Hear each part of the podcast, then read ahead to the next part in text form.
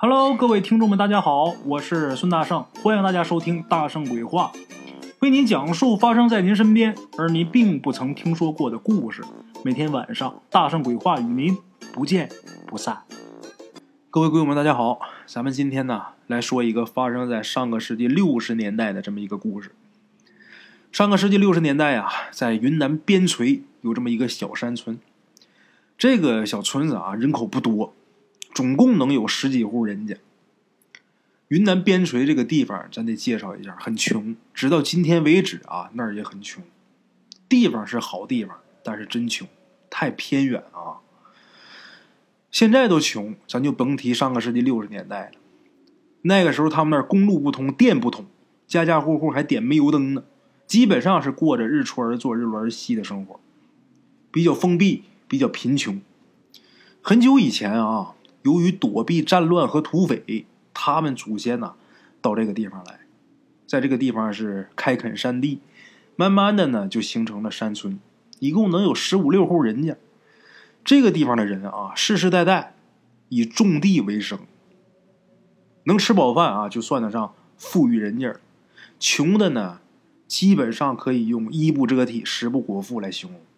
哎，有的人家呢会点手艺的。多多少少啊，还能挣点钱补贴家用，比如说会编个筐啊，编个篓啊，哎，这都能卖钱。或者说你有手艺，能砌石墙，谁家盖房啊、砌墙啊，呃，也得雇人呐，也能赚点外快。要么你就是你会杀猪，会屠宰手艺的也行。谁家过年呐，要是条件好的，养一头猪一百多斤儿，哎，他得请人杀，你去杀猪也不白杀。还能给你点下货，哎，肠子、肚子、心肝肺啥的。那过年要能杀一头一百多斤的猪啊，在那个时候那简直就是土豪了。哎，当然现在啊，你能吃起一头猪，那也算是土豪了啊。去年的这时候，猪肉六七块钱一斤，谁也没想到今年他妈二师兄站起来了啊！这猪肉贵的离谱，哈哈。在这个村子。要是没有其他手艺，你就单得靠种地来维持生计。如果要是碰上自然灾害，庄稼要是收成不好，老天爷不赏饭，那就只能是今儿个隔壁借把盐，明儿个邻家借升米，对付着活。哎，在这十几户人家当中啊，有这么一户姓徐，这家在整个村子里边算是最穷的人家。这家这男的呀，五十多岁。才找着媳妇儿，等他俩结婚就已经是老两口了。你想想啊，五十才找着媳妇儿，日子呢虽然是过得很拮据啊，但是这两口子还算有点晚年福。怎么回事呢？在姓徐的这个男主人五十五岁那年，他媳妇儿居然给他生了一个儿子，哎，生了个小子，取名呢叫徐文，在村里边啊。都管他叫小蚊子。小蚊子出生的时候已经是深秋了，这大山里边啊，秋天就已经很冷了。你身上要是不裹个两三件麻布衣，你都不敢出门。虽然天气这么寒冷，但是小蚊子他父母啊，拿不出来一件像样的衣服。这孩子刚生出来，连件像样的衣裳都没有。没办法，后来他妈把他爸身上一件麻布衣给拽下来了，用这件衣服。把小蚊子给裹住了。小蚊子生下的时候很小，四斤才，很瘦小。怀孕的时候可能是营养也不到位。拿这个破麻布衣裹着这个孩子，在这个破茅草屋里边烤火。这些个村里的父老乡亲，一看徐老夫妇老年得子不容易，也是可怜这个孩子。看这孩子太可怜了，那么一件破麻片子抱着这个孩子，不烤火，孩子冻得直抖。不能眼看着这样啊！东家呢送一件旧毛衣，西家呢送片旧布匹，也有乡亲送点玉米，送点面粉，有的呢送几斤土豆。在这个村里边，反正左邻右舍啊，东拼西凑的，大伙一帮衬，这一家三口啊，算是把这个冬天给熬过去了。等开春以后啊，老徐头呢也是比较勤快。自己有儿子了，不像以前啊，以前没儿子，自己一个老绝户，那无所谓了。我给谁干呢？再说，这回有儿子了，将来我甭管挣多少金山银山，哎，有能继承的了，那就干吧，得给自己儿子攒呐。这个老徐头啊，开始勤快起来了。自己家这个农活干完，去邻村给人家打零工，打工挣点零钱补贴家用。虽然不富裕，但是这日子勉强过得去。哎，咱们简言结说，几年下来呀，这孩子逐渐也大了，也硬实了，好养活了。哎，这小蚊子也变成一个活蹦乱跳的小屁孩了。一年四季啊，这孩子总是披着他出生的时候他妈给他裹身上那件破麻衣，光着屁股露着小鸡鸡，哎，光着脚丫子到处乱跑。有的时候看见村里人放猪放牛啊，他倒是挺勤快啊，拽着牛尾巴骑这个牛背上帮人家放牛，或者是追着这个猪满村跑。他倒是挺勤快，但是在他爹眼里啊，他这就是太淘气了。因为这些事儿啊，小蚊子没少挨揍。这个小蚊子好像他这一年四季都不怕冷似的，谁看见他都说啊，这小伙小伙就是有火呀，不怕冷。可不嘛，他打小他没穿过衣裳。所以他也不觉得冷，人就是这么回事你要是总饿着，你不知道这个吃饱饭是什么感觉，你就觉得你自己不饿。嘿，话说在小蚊子九岁那年，他这个无忧无虑的幸福生活算是结束了。为什么呢？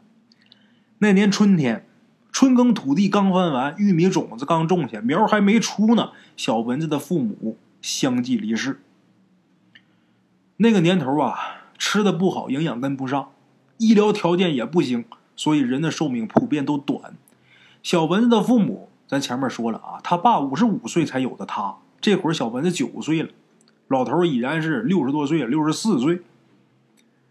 在那个地方，那个年代，能活六十多岁啊，也差不多了。哎，他娘先走的，他爹呢，在后面不行的时候，就把小蚊子呢。托付给了他自己的亲侄子。他这个侄子啊，年轻力盛，家里边有这么几亩地，每年这个粮食啊，除了交公粮以外，剩下的也够吃。在老徐看来啊，把自己儿子小蚊子托付给自己的亲侄子，也算是自己临终之前给小蚊子找了一个好人家。老徐呢，承诺把自己这三亩地都让给自己侄子，哎。而且这一季的庄稼也给自己侄子收。这会儿他家不是地翻完，种子已经种上了吗？都种好了，你就等着收就行了。我给你这些东西，只求你把你堂弟小蚊子养到十八岁。十八岁以前，你就给他一口饭吃就行。十八岁以前，这三亩地都归你。等到他十八岁以后，你把地再给你弟弟一亩半。种点粮食够他糊口就行，剩下那一亩半还给你。哎，那天晚上啊，老徐拄着拐杖，把村里边的村长请到家里边来帮忙做个见证。咱再说说他这侄子啊，他这侄子啊一看自己叔叔愿意把三亩地都给自己，而且还搭上一季的庄稼，哎呀，那就好像得了什么奇珍异宝一样。那个年头在那个地方啊，有地那了不起了。人能把地都给你，那简直了，高兴坏了。那三亩地的粮食啊，足够养两头大肥猪的。哎，于是呢，他这侄子就当着村长的面很痛快就答应了啊，我一定好好把我弟弟小蚊子养大。哎，就这样，老徐算是安然离世。自己父亲去世之后，小蚊子就被带到了堂哥家。头几天啊，堂哥对他呀，还真跟亲儿子似的。哎，他这堂哥岁数比他大不少呢。小蚊子他爸五十五才有他嘛，他这堂哥真赶上他自己爹岁数大了，哎，跟自己亲儿子似的，还给他弄了一身衣裳，一身旧衣裳。啊，小蚊子前些天呢，算是吃了几顿饱饭，可是随着这个日子一天一天的推移，他堂哥堂嫂对他就越来越冷淡了。他哥哥嫂子。把这个苦活、重活、累活、脏活全给他干，干不好或者是干慢了，他哥哥嫂子还得给几棍子。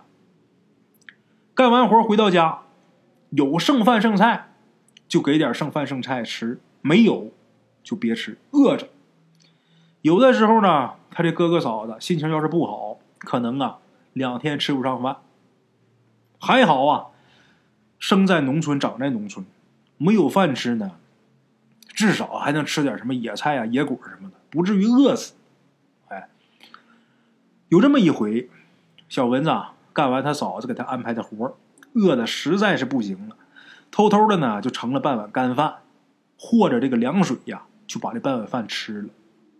这一幕正好被小蚊子他小侄儿看着，就是他堂哥家的孩子。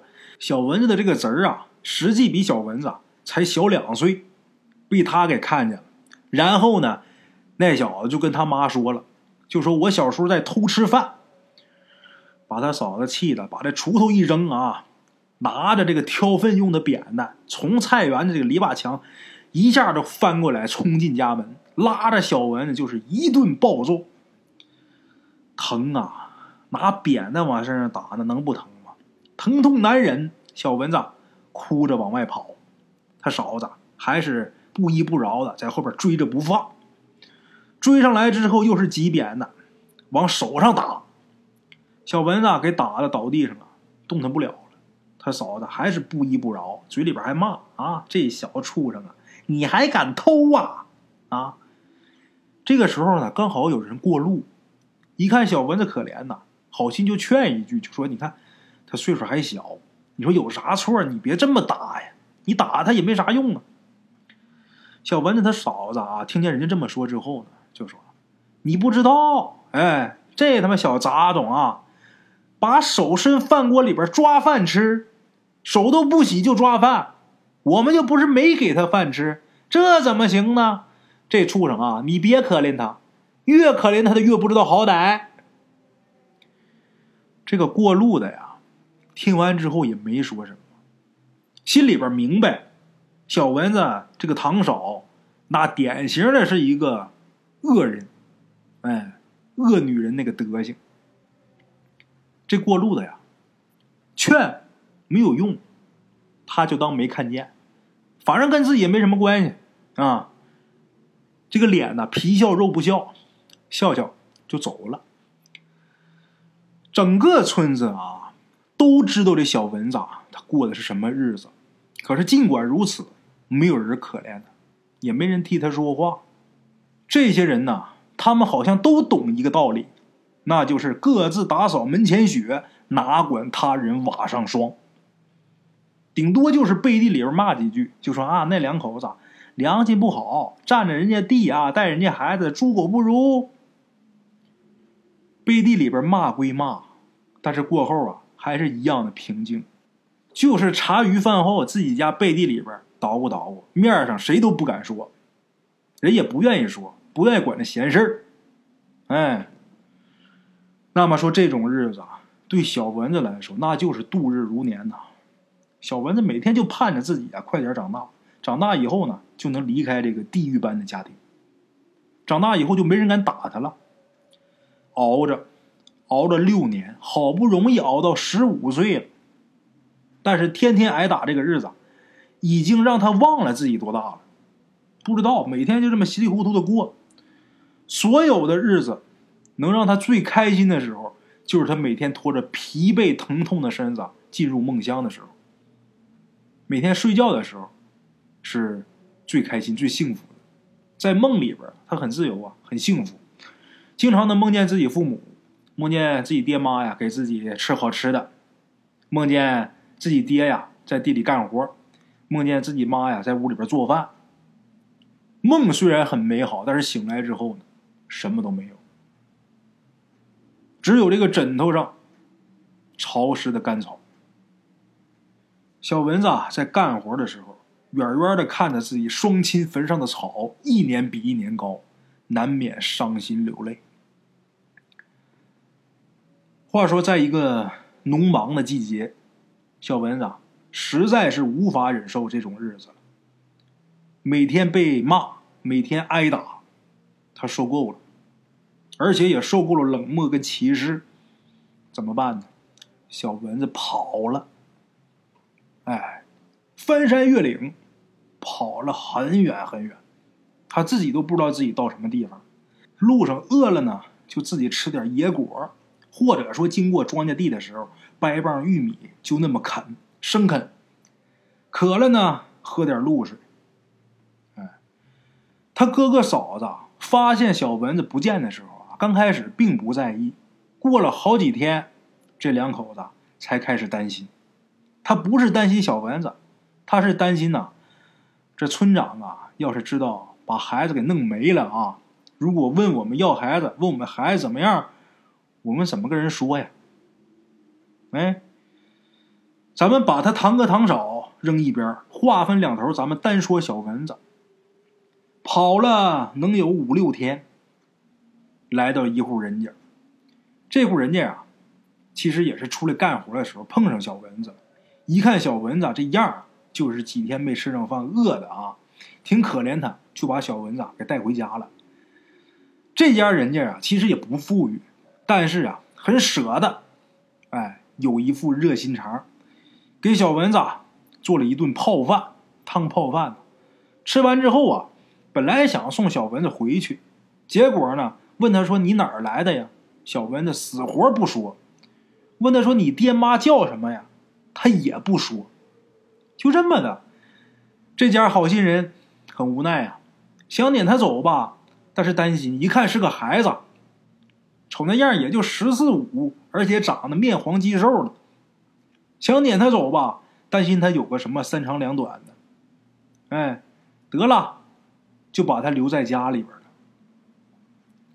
他们这两口子真是心眼好，干不出那个撵人的事儿。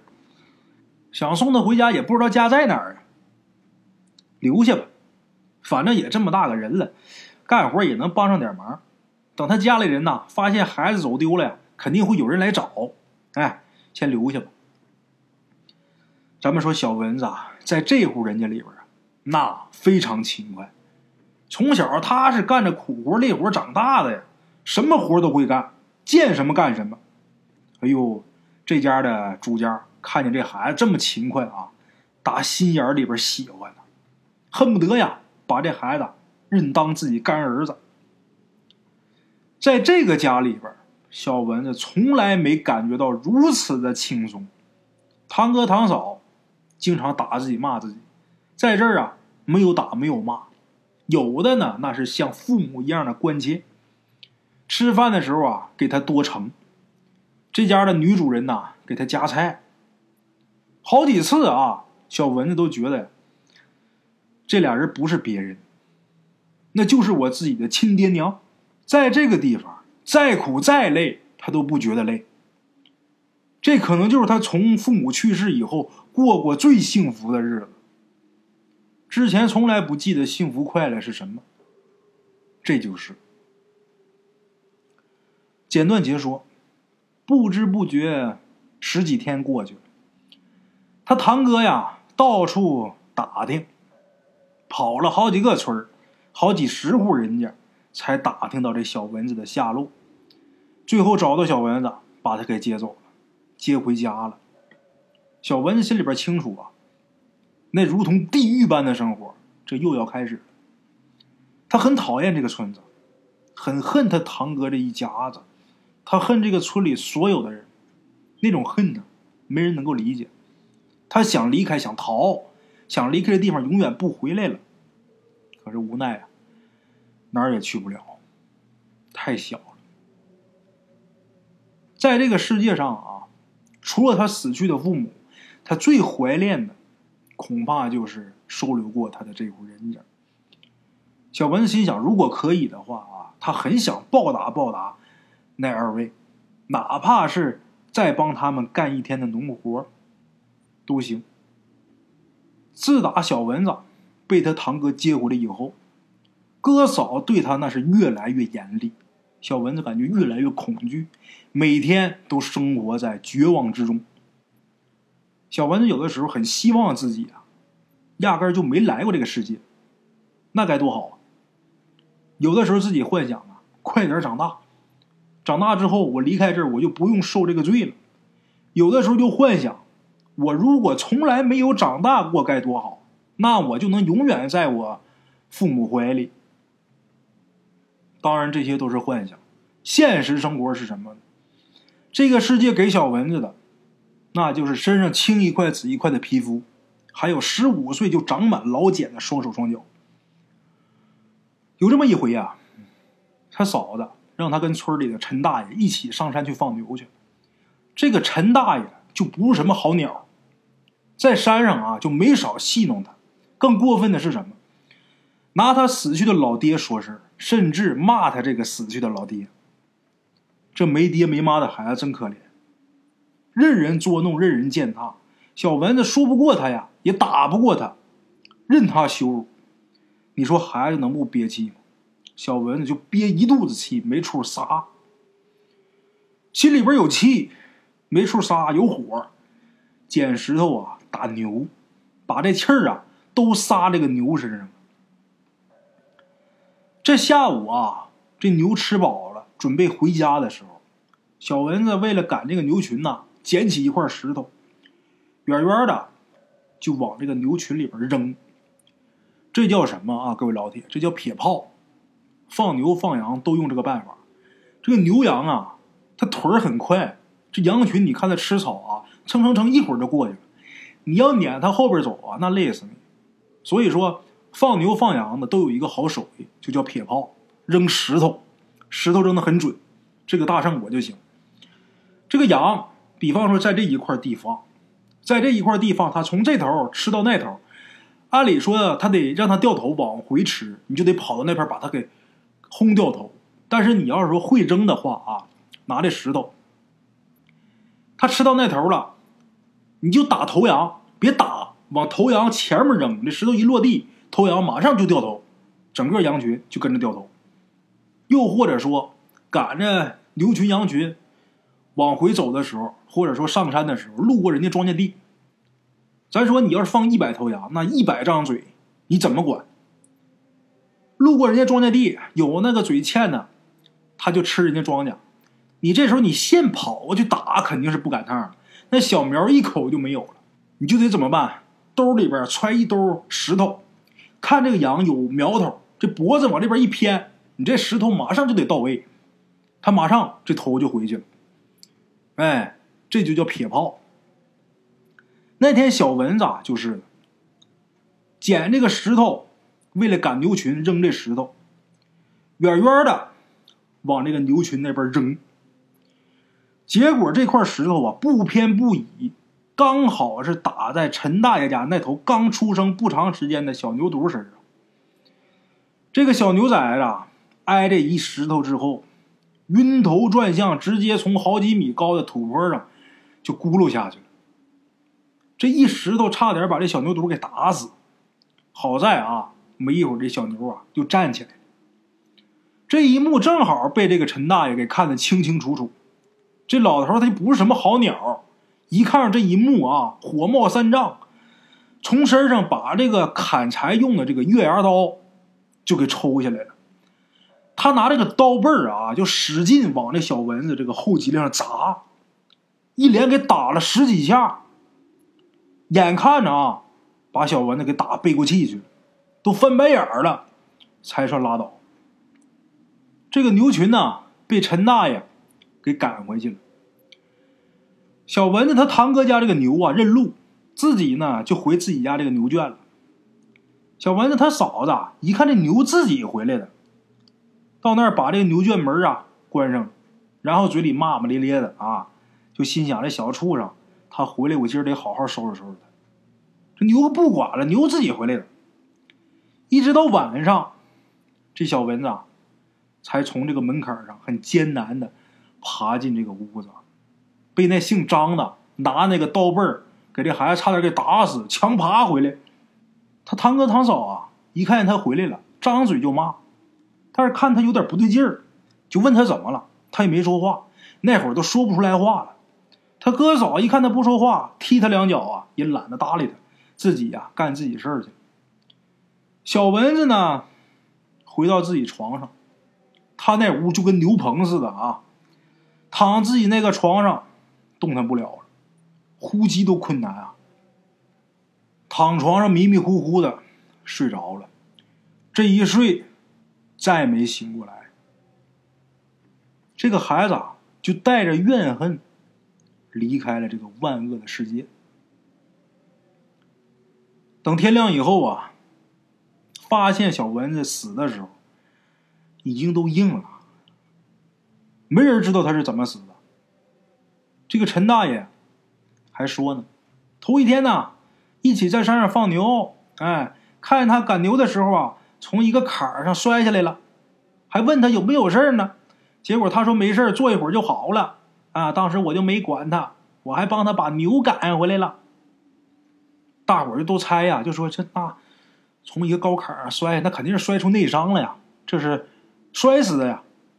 啊，大伙儿一看人死了，帮忙找了几块破木板子，用钉子钉了一个木匣子，算不上是棺材，木匣子，合力呢，把小蚊子埋在他老爹旁边哎，就这么，这个大土堆下边啊，又多了一个小土堆。在埋小蚊子那天啊。原本是烈日当空，突然间是下起瓢泼大雨，这大雨密密麻麻的往屋檐上、树叶上、庄稼叶子上打。在这日子里边啊，大伙都觉着雨声吓人，让那些心灵肮脏的人呐心惊胆战。这大雨整整下了一天，整个大地、小蚊子父子的坟全都湿透了。大雨过后，原来平平静静的小村子，突然间多了一些乌烟瘴气。小蚊子下葬的当天晚上，整个村里的狗啊叫个不停，尤其是陈大爷家那条黑毛土狗叫的最厉害，好像有陌生人过路，追出去又退回来，好几次很凶猛的追出去，然后又连滚带爬的又退回来，好像有人捡石头打狗，哎。陈大爷这一家子，包括陈大爷左邻右舍，都拿手电筒出来看，可是什么都没有，没有过路的人，也没有什么野生动物。但是这狗啊，就是朝着一个方向狂叫，这个狗叫声啊，把大伙叫的人心惶惶。在他们当地啊，有这么一个说法，就这狗啊，可以看见去世人的鬼魂，它能看见不干净的东西。这个狗叫声。就让大伙联想到白天刚埋的小蚊子。这小蚊子活的时候啊，一天好日子没过过，这生前那是积了怨气的，恐怕呀，他是要回来找人索命。这狗一这么叫，所有人都认为这是小蚊子的鬼魂来了，都怕的要命啊！有的赶紧从家里边找纸钱，朝狗叫的这个方向啊，大把大把烧纸钱。都是给小蚊子烧的，也是给小蚊子父母烧的，就好像啊，烧了这个纸钱，他们就能不害怕了；就好像烧了这个纸钱，小蚊子就不能来找他们了。但是他们不知道啊，如果真是冤魂索命的话，你烧再多的纸钱啊，也无济于事。这陈大爷啊，一听说怕是有冤魂要索什么人的命。吓得差点尿裤子，不仅他烧纸烧的最多啊，还倒了水饭。也奇怪啊，这水饭倒了之后，纸钱烧了之后，确实是平静。一平静下来，这陈大爷这心才稍微的安宁了一下。他知道啊，这小蚊子是他打死的呀。本来他想给这个没爹妈的孩子一点教训，可是没想到把人给打死了。现在这个陈大爷后悔死了，后悔当初不该下死手那么打呀。那弯刀刀背儿十几下，抡圆了砸，别说十几岁的孩子，就算是个成年人，能扛住的有几个？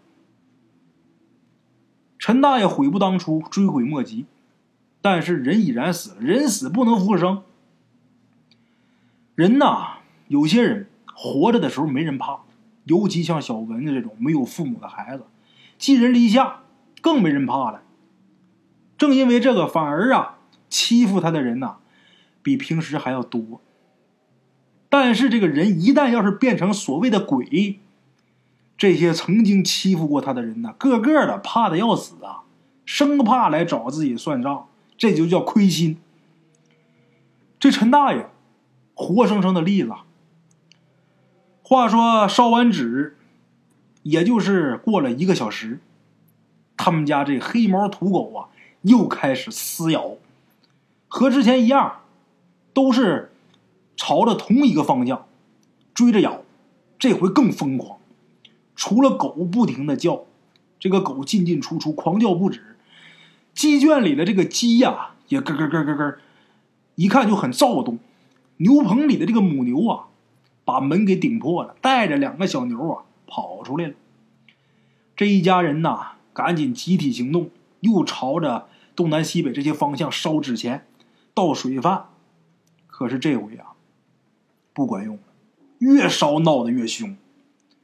陈大爷活了几十年啊，这种怪事啊，还是头一回碰上。平时他也不信什么鬼神，但是眼前这些事啊，解释不出来什么所以然。家里边的女人呐，吓破胆儿了，带着小孩啊，在火炉旁边一缩，拿凳子把这门呐挡得死死的。陈大爷，他跟这孩子们说啊：“我们这堂堂一个大活人，怕什么牛鬼蛇神呐？毛主席都说过，世界上根本没有鬼神。”于是呢，陈大爷。带着自己儿子，硬着头皮出去追牛。这牛不能丢啊！两个小牛崽儿加上一个母牛，那是家里边最值钱的财产呐。哎，话说这个牛啊，好像是受了什么惊吓了似的。村子里边好几处庄稼地呀，都被这三头牛给糟蹋的不轻。被糟蹋最厉害的，就得数小蚊子他堂哥家的，好几处基本上可以说是颗粒无收，绝产了。陈大爷父子俩费了不少功夫，大半夜的把这个母牛找着了，牵着这个母牛啊，这个小牛啊就得跟他回来呀。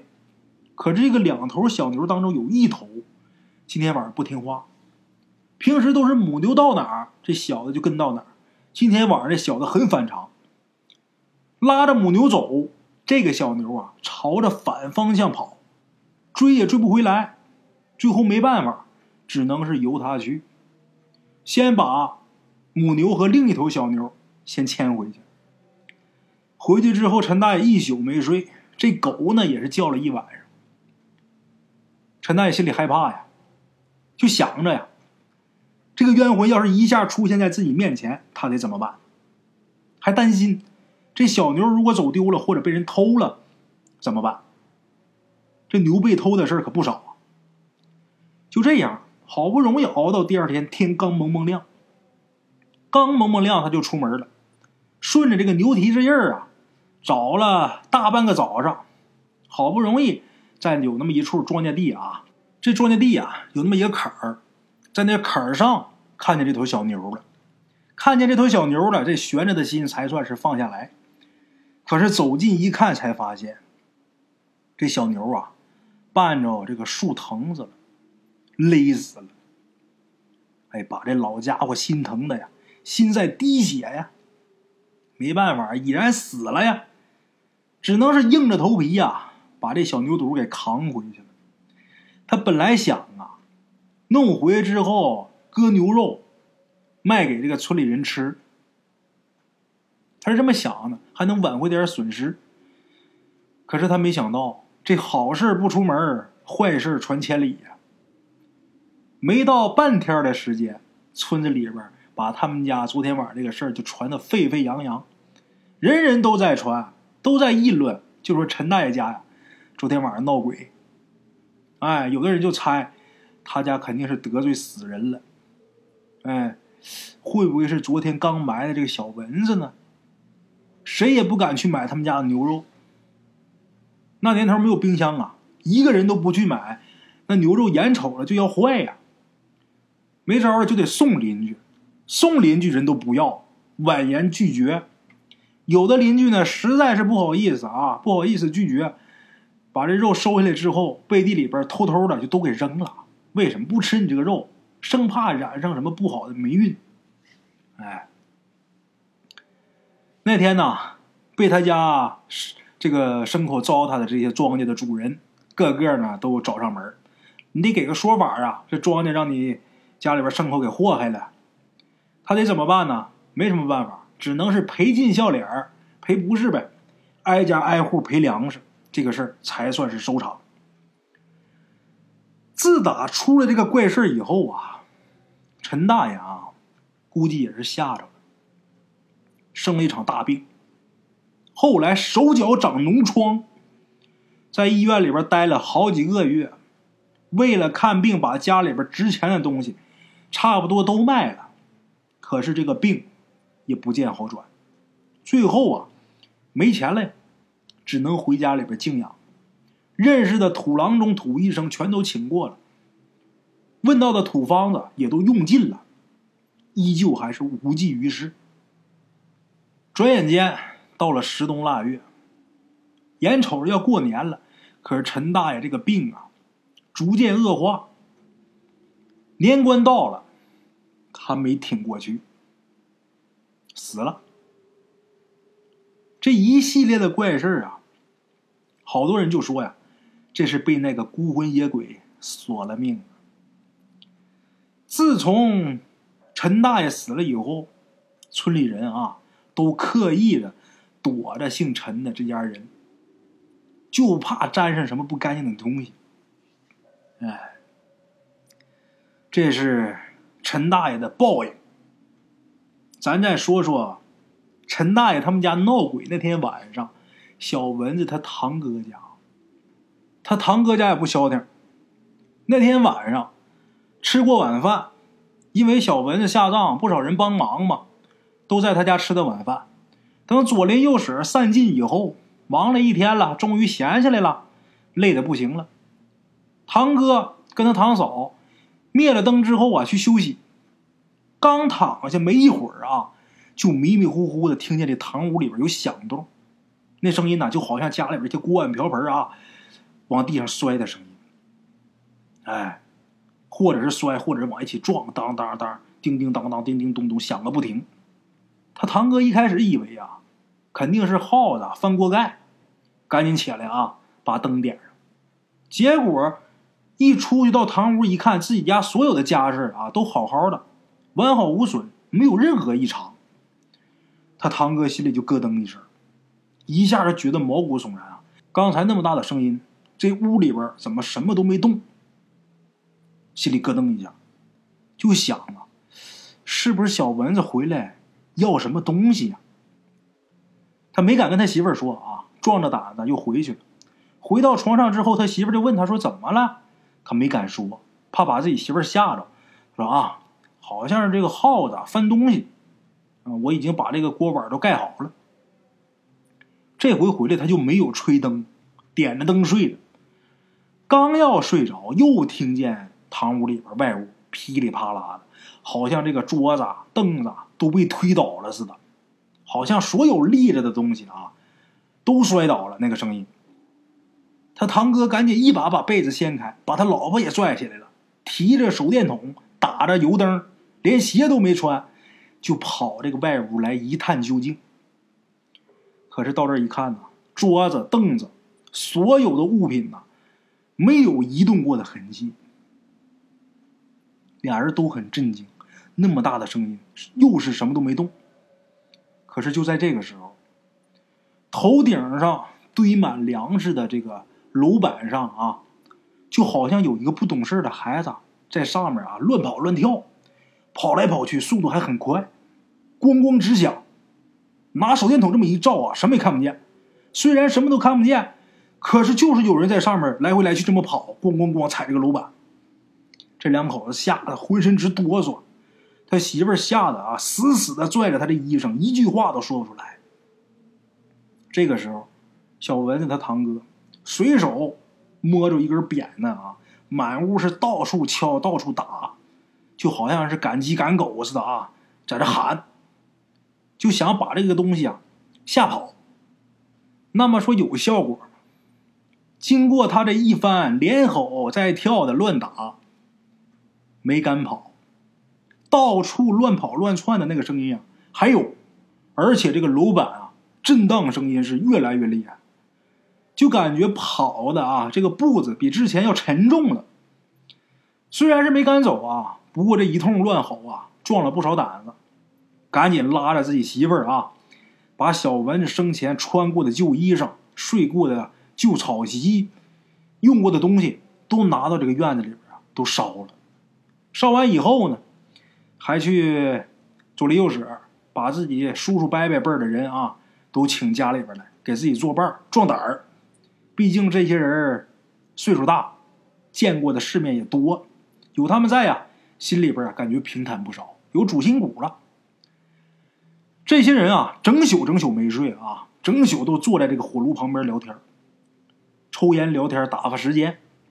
一连好几天，这两口子都是夜不能眠，每天晚上都得找亲戚朋友来家里边给作伴久而久之，时间一长啊，这家人呢。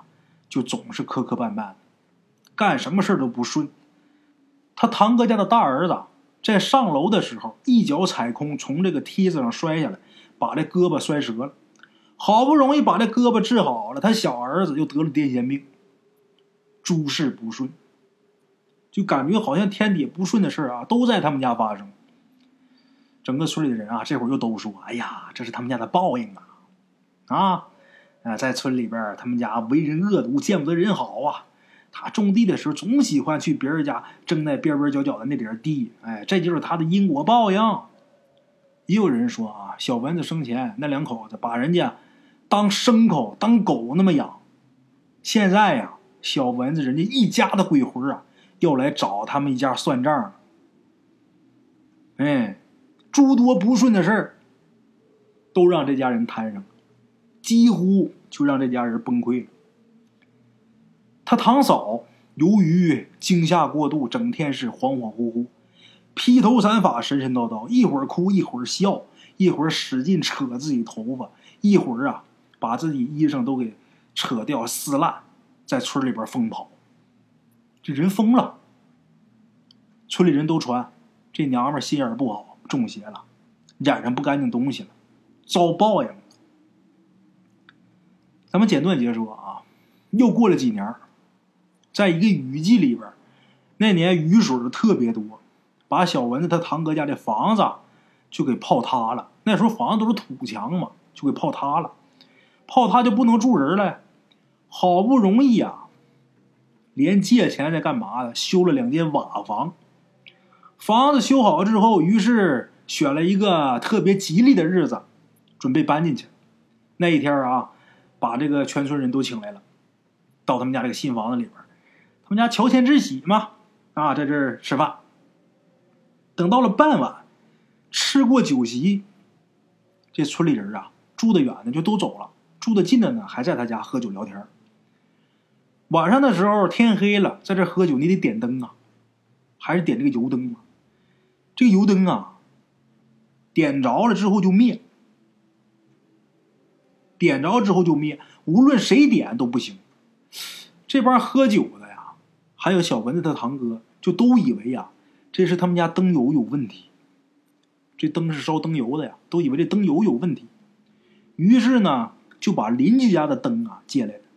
借来之后呢，同样还是点不着，就点着啊，就感觉旁边有人吹气儿，就感觉点着就被吹灭。大伙儿吓得啊，这些喝酒的脸都吓白了。一个一个也都不喝酒，都回家了。这个时候有住的离小蚊子他父子这个坟近的啊，就听见小蚊子他那个坟，他那个小土堆那个坟那块儿啊，就隔一会儿就传出来几声叫声，不是动物的叫声，更像是人，似人又非人。每隔一会儿要叫一声，啊，一直持续到半夜。有岁数特殊大的老人呢，就说呀，这是鬼叫声。那些有怨气的冤魂呐，经常会在这个时候出现在坟墓的周围，用这个叫声来表达自己心中的怨恨。小蚊子有怨气儿，没去投胎。出来寻仇。打这事以后，每逢清明节，村里所有人家都给小蚊子烧纸。他堂哥呢，过得非常不好。堂嫂也疯了，整个人就完了，就废了。他堂哥这日子啊，度日如年，活着这个糟心呐，比死都难受。这是他应得的报应。那么说，这个村里人为什么都这么怕小蚊子呢？其实我，大圣我觉得啊，小蚊子这个事儿，是他们全村人欠下的债，全村人欠下的一笔良心债。都说这个老天有眼啊，但是有些事情，大圣我觉得老天真是没长眼。好了啊，各位老铁们，今天是十一月八号，咱们大圣鬼话，我是打八月八号复更的。八月八号开始，九月八号、十月八号、十一月八号，一共是三个月，三个月九十多期了。嗯，三个月没断更。呃，这两天啊，我可能会抽时间啊，休个呃一天两天的休息休息。每天这么讲啊，自己这个脑子得不到放松也不行，时间长了也不是事儿，所以偶尔歇这么一两天。到时候大伙儿别见怪啊！我看吧，我抽时间，也许还不休啊！谢谢大伙儿一直以来的支持啊！今天故事啊，我们就说到这儿。大伙儿如果喜欢这个故事的话，请帮我把这故事转发到你的朋友圈啊！呃，大家如果有条件的话，希望大家多多打赏。哎，您的每一分赞助都是对我最大的肯定和支持。好了啊，今天咱们的故事呢就到这儿，明天同一时间大圣鬼话，不见不散啊！路边的茶楼，人影错落。用声音细说神鬼妖狐，用音频启迪人生。欢迎收听《大圣鬼话》。Hello，大家好，我是主播孙宇，吃完了饭，然后就回到自己的课室上啊。回到课室有喜马拉雅、百度搜索“大圣鬼话”，跟孙宇、孙大圣一起探索另一个世界。那天山女子独守空城，也只是感谢鬼友们，感谢鬼友们，感谢鬼我们一路陪伴。大圣鬼话，见字如面。欲知后事如何，且听我下回分说。